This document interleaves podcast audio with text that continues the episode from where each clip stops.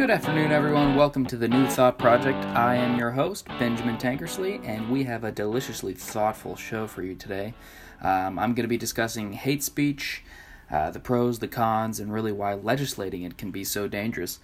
Um, but I'd like to hear all of your thoughts on hate speech as well. Uh, you guys can always email me anytime, and um, like always, I'll try to respond as quickly and timely as I can.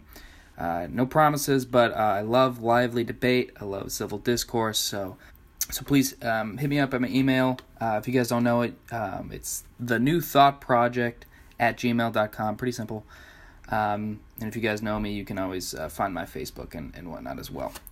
Um, just type in the New Thought Project. but for our show today, um, I'm going to be talking about whether or not hate speech even exists here in the United States. Uh, should it be enforced or treated as a criminal offense like we see in places like Canada and some places in Europe? Um, or should it be considered an act of violence like some college campuses are trying to enforce? Some college students um, are advocating for this. And I'd, again, I'd like to hear your thoughts on all of this. Let's dive right into it. Um, let's go to Canada. Did you guys know that in places like Canada and areas of Europe, it is actually a criminal act to speak hatefully? You see, Canada has something like the Constitution called the Fundamental Freedoms. Um, in the Fundamental Freedoms, uh, point two, it says everyone has the following fundamental freedoms A, freedom of conscience and religion. B, freedom of thought, belief, opinion, and expression, including freedom of the press and other media of communication. So that's similar to the United States uh, Constitution, freedom of speech, you know, all that. But they take it a step further.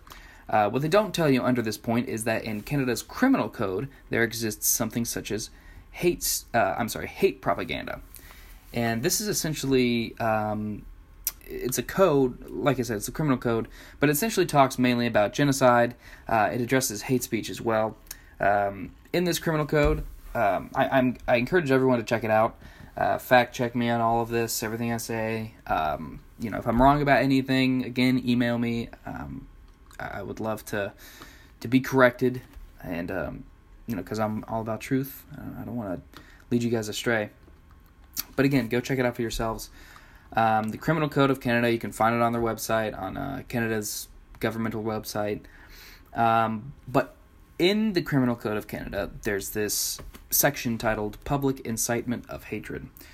Um, let's see, you go down to point 319.1. It states Everyone who, by communicating statements in any public place, incites hatred against any identifiable group where such incitement is likely to lead to a breach of the peace is guilty of a an indictable offense and is liable to imprisonment for a term not exceeding 2 years or b an offense punishable on summary conviction.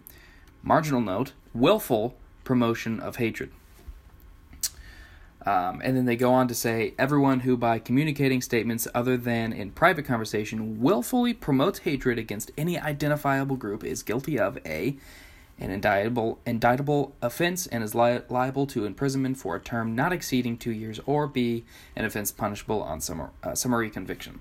So they say, you know, you, you can't express hatred towards any identifiable group that would be anybody that has an identifiable group, you cannot express hatred towards them.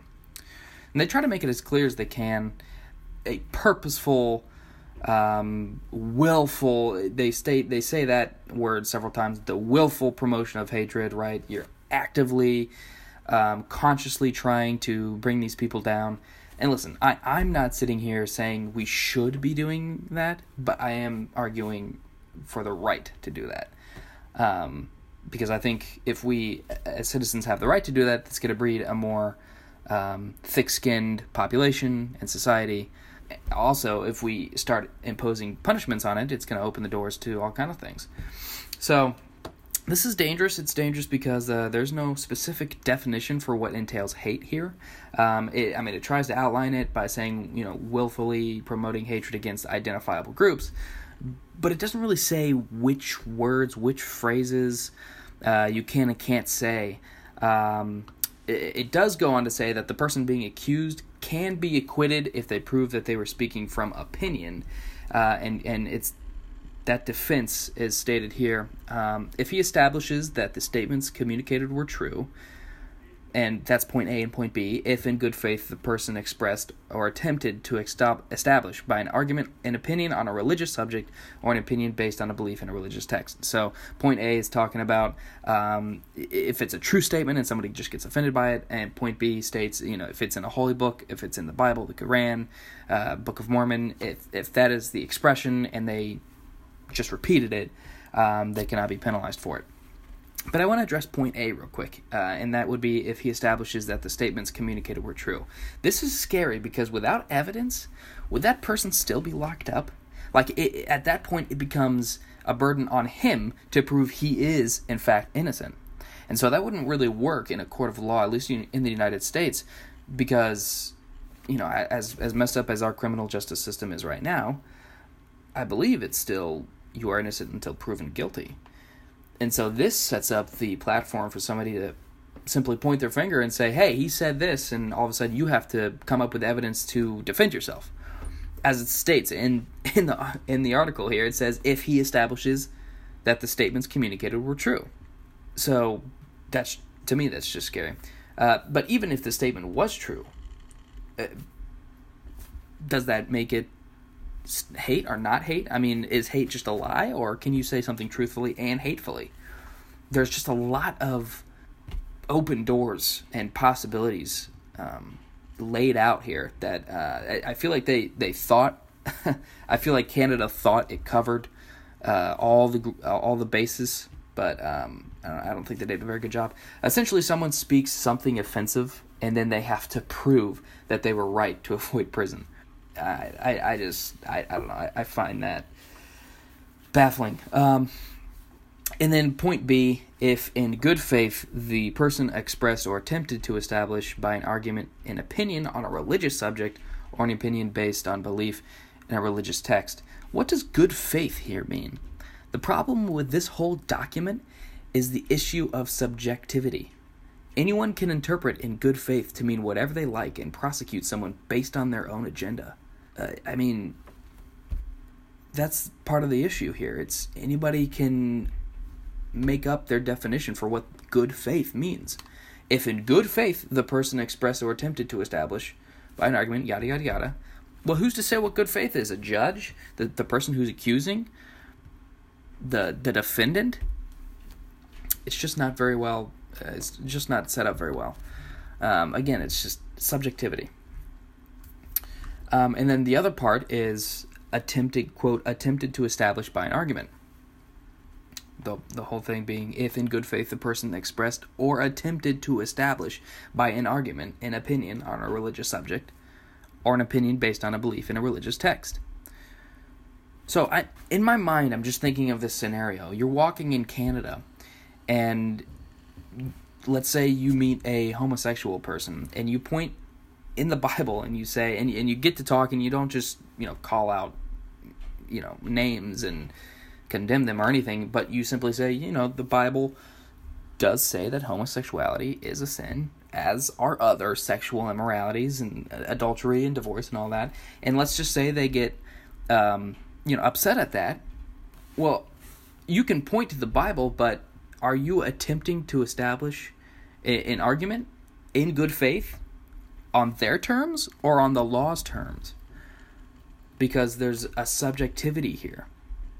Now, I feel like in that specific case, the law would take your side because you have the Bible. But what if you didn't have the Bible? What if you said something um, about somebody that was true, but you couldn't prove it?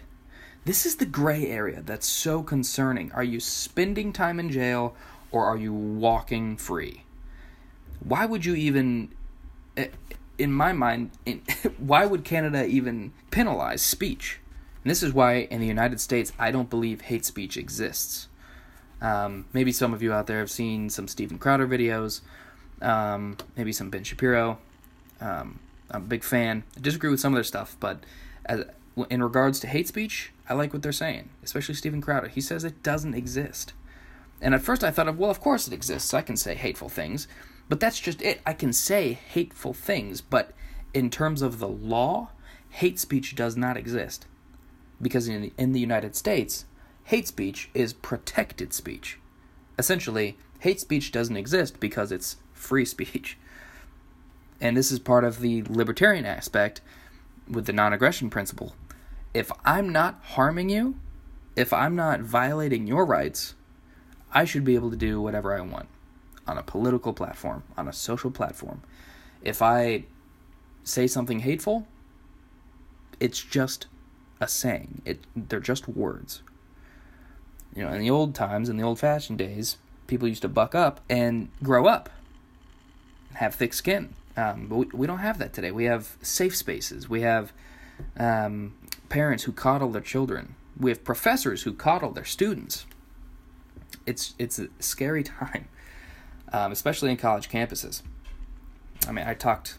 Let's see. Uh, in my last episode, I talked about socialism, which is another thing that's rampant on college campuses. If you're a college student right now, um, I used to be a college student. You probably have a leg up on me because I dropped out. Um, but I'm challenging you as a college student to read some books on socialism, read some books on hate speech, Canada's criminal code. Do your own reading instead of following the mold. Um, you're going to be much better off for it. And the last, the last part of that um, point B of the good faith in, in the religious bit is quote an opinion on a religious subject or an opinion based on a belief in a religious text. Uh, so the issue with this last bit is that aside from religion, anything else offensive is subject to prison. Um, if you said, quote, I hate Jews, end quote, in public, you could be fined or arrested, assuming you couldn't support it with a legitimate viewpoint. Just, and by the way, I can say this because I'm part Jewish. But if I went out in the street and I said, I hate Jews, or if I went up to a specific person who I knew was Jewish and I said, I, I hate you because you're Jewish, I could be or subjected to punishment by law enforcement. That is what baffles my mind. Because you can say that and then they'll lock you up or they'll fine you or whatever the punishment is. Let's just take prison. Let's say you can't pay a fine and, and you get put in prison. At the end of the day, they are suppressing your rights.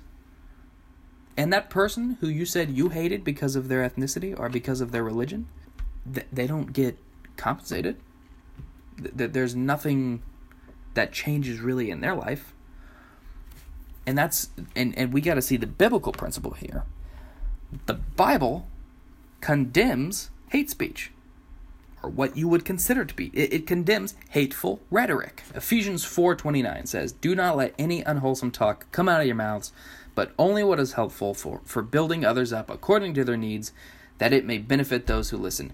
And this is what's crazy because liberals and leftists and people who hate the Bible but advocate for laws of hate speech don't understand that the Bible condemns hateful rhetoric. The Bible condemns being hateful. So I don't understand why they would want to tear something like the Bible down. Uh, actually, I do understand. I believe it's because they have a misinterpreted view of the Bible. They see things in the Old Testament, um, these quote unquote hateful acts that a, a judgmental God would do, and then they just dispel the whole thing altogether. But they don't know the context. They don't know the historical value uh, or the historical context, the the writer's, the author's style, the original language this was written in. Uh, they don't they don't know any of that, so they they dispel it so easily, thinking that all of it is useless.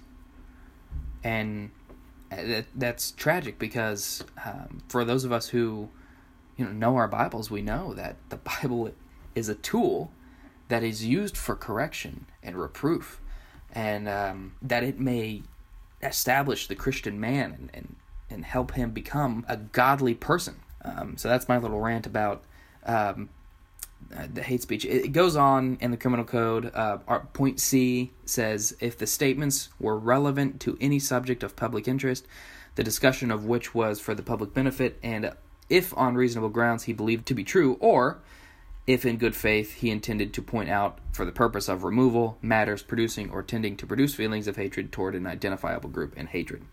Uh, again, with the relativity here, it all of it's just relative and subjective. Um, I mean, who's to say what the public interest is, or public benefit, or on whose reasonable grounds, mine or yours, the government's, you know, bill across the street. It says reasonable grounds.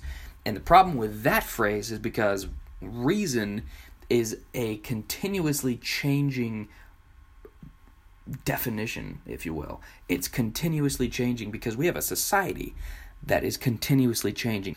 Um, the Bible says, Woe to those who call good evil and evil good. We are seeing that today. People are, are literally calling abortion good. They're calling um, people who advocate against abortion evil. And, and all of this other crazy stuff, we're seeing the biblical words come true today. Uh, and so that just goes back to my point on on whose reasonable grounds it's written into the code as if there's a a singular um, unchanging definition for what that is. And and the sad truth of that is it's whatever the government wants it to be. It's an agenda that it will continuously change with the government's changing agenda. Uh, we should go off of god's morality because god's morality is a never changing morality. It is a always consistent, always reliable morality. It's a set, set in stone standard for how we should live our lives. I'm going to move on now to political correctness. This is the this is the the other side of the coin um, of of hate speech. It starts with political correctness. You see a bunch of these comedians getting in trouble for things they're saying. In the old days, going back to the old days again, comedians could get away with anything and that was that's what, what comedy was. I'm not saying we should partake in that comedy, but that's what comedy was. Nobody really saw anything wrong with it. They were offensive. And sometimes funny jokes, as crass as they can be, are offensive. But the problem is when you politically correct these things, when you impose, again, those changing standards, um, you're going to restrict speech um, from businesses and, and etc. Um, here's 11 examples of political correctness uh, that I just pulled from uh, from the internet. Uh, you can find much more than these, um, but I only have time to go over about 11 of these, so I'm going to try my best to get through these. Uh, number one, the BBC has dropped the use of the terms before Christ BC and Anno Domini AD on one of their programs and decided that the terms before Common Era and Common Era are more appropriate. Now, this uh, this really kind of ticks me off because for all of human history, before Christ, ironically, I'm sorry, after Christ, um, ironically, we've gone off of this timeline. Uh, number two is the European Parliament introduced proposals to outlaw titles stating marital status such as Miss and Mrs. so as not to cause offense. It also meant that Madam and Madam, uh, Mademoiselle, Frau and Fraulein, and Senora and Senorita would be banned. Why? Uh, most of the political correctness, most of it, is not helpful. It is not productive. There's no productive change. It in this case, it actually decreases the productivity. It's less efficient because now, how are we going to tell if someone is married? Okay, so uh, Mrs. We're just going to call everybody Miss or Mrs. or, or Mister. Everybody's a Mister. That's where I see this going. Everybody's just going to be a Mister or a Senor. I see a problem with that because I think men and women are different, which today, weirdly, is a radical uh, statement. Um, Michael Knowles, a um, political analyst for the for the Daily Wire got in some big trouble for saying that same thing. He said men are not women. There's a biological, anatomical, uh, mental difference between the two. Men are simply not women, and so we've used, we've created terms to separate and identify. It's ridiculous. Moving on to number three. Throughout several U.S. councils and organizations, any term using the word man as a prefix or suffix has been ruled as not being politically correct. Manhole is now referred to uh, as a utility or maintenance hole. Inefficient change to cater to a very small uh, group of people who have a very powerful agenda.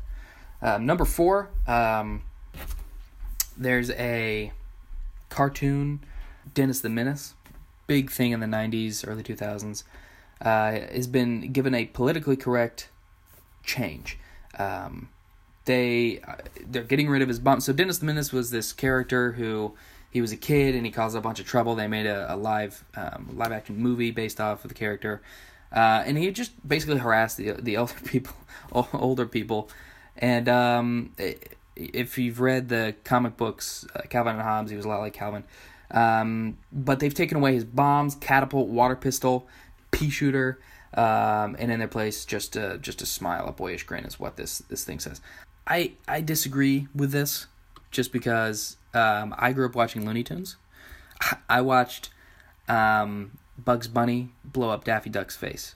You know, I watched Daffy Duck blow up Daffy Duck's face. Everybody blew up Daffy Duck's face with a gun or with a bomb or whatever it was. I didn't know most of the people growing up watching Looney Tunes, these great, iconic, classic cartoons, didn't grow up wanting to blow up people because they grew up. And they they realized, I mean, even as kids, we realized they're cartoons. That's what they, they are. They're silly cartoons. Um, so it's the same thing here. Um, a school in Seattle renamed its Easter eggs Spring Spheres to avoid causing offense to people who did not celebrate Easter. Uh, I heard this thing about a, about a, a, handshake. Oh man, I don't know where I saw it um, and what area it was pertaining to, but it was talking about just a simple handshake now um, is is being seen as misogynistic, and and I bet my my next paycheck that it was about something in California or over in, over in that region, but it's changing the lifestyle, and and sooner or later people are going to realize that there are natural ways there are there's a natural order to things. And the more you stray from that natural order, which is God's order, um, the more in trouble you're going to find yourself. Uh, let's see here. Moving on. Um, a UK council has banned the term brainstorming, and uh, they replaced it with thought showers, as local lawmakers thought the term may offend uh, epileptics. Okay. some of this, some of this stuff. Uh, there's a difference. There's a stark line. I do want to make this clear. Um, being thoughtful with your speech, um, and, and, being, you know, if you're addressing somebody, Ben Shapiro, Ben Shapiro said this. He and Jordan Peterson also. Um, they've both said that if they're talking one on one with somebody, and that person says, "Hey, you know, I would like you to address me as, you know, a she, even though it's a it's a guy," you know, they might do it just to consider their feelings in check, which I, I don't necessarily agree with. Um, if I was speaking one on one with somebody, with a transgender person, um, I wouldn't try to offend them, but I would stick to my principles. Um, but but they said that they wouldn't try to offend anybody, but they just they disagree with the mandatory change in dialect. They disagree with how dare you try to force me to call you know people who are not men men. And and I'm big on that too. I don't want to be forced to call them that. I disagree with their lifestyle. Uh, moving on. in 2007, Santa Clauses in Sydney, Australia, were banned from saying "ho ho ho." Uh, their employer, the recruitment firm Westaff, um, told trainees that "ho ho ho" could frighten children and be derogatory to women. Um, um, and then, of course, the very popular uh, Happy Holidays instead of a Merry Christmas, or um, you know, a holiday tree instead of a Christmas tree. Um, just and this ties in with they're trying to get rid of every single thing that relates to Christ, that relates to Jesus and God. They get they're getting rid of the Ten Commandments in courthouses. They're getting rid of the Bible at hearings. They're getting rid of um, the name God at schools. There's a big war on that. There, there's the agenda being lobbied to get rid of religion altogether. People are saying that when you go to college, that shouldn't be a place for your religion. It should be a place of learning. Well, I am of the belief that your religion is part of your learning. Your beliefs should be influenced by what you learn. This is why I think that the Bible is backed up by science. I'll I'll get to that topic in a further episode down the road. But um, I believe that the Bible is backed up by science, it's backed up by archaeology, it's backed up by history. It is a, a historical book. Um, and I would love more than anything to chat with you guys um, more about that. And I would love to chat with you guys individually. So please email me, uh, the new thought project at gmail.com. Um, you can always Facebook message me too. Um, but for today, that is the conclusion of our show. Just me ranting about um, hate speech um, and political correctness. In summary, I, I don't think hate speech exists um, as a legislative um, idea. Um, but if you guys disagree, again, you're always free to email me. Uh, as always, you know, I didn't mean to offend anybody. If I've offended you, I apologize. Um, I'm just speaking what I believe to be truth, and um, and I advocate always for civil discourse. All right. Well, that is the end of our show today. Thank you for listening to the New Thought Project. I am your host, Benjamin Tankersley, and tune in next week for episode four.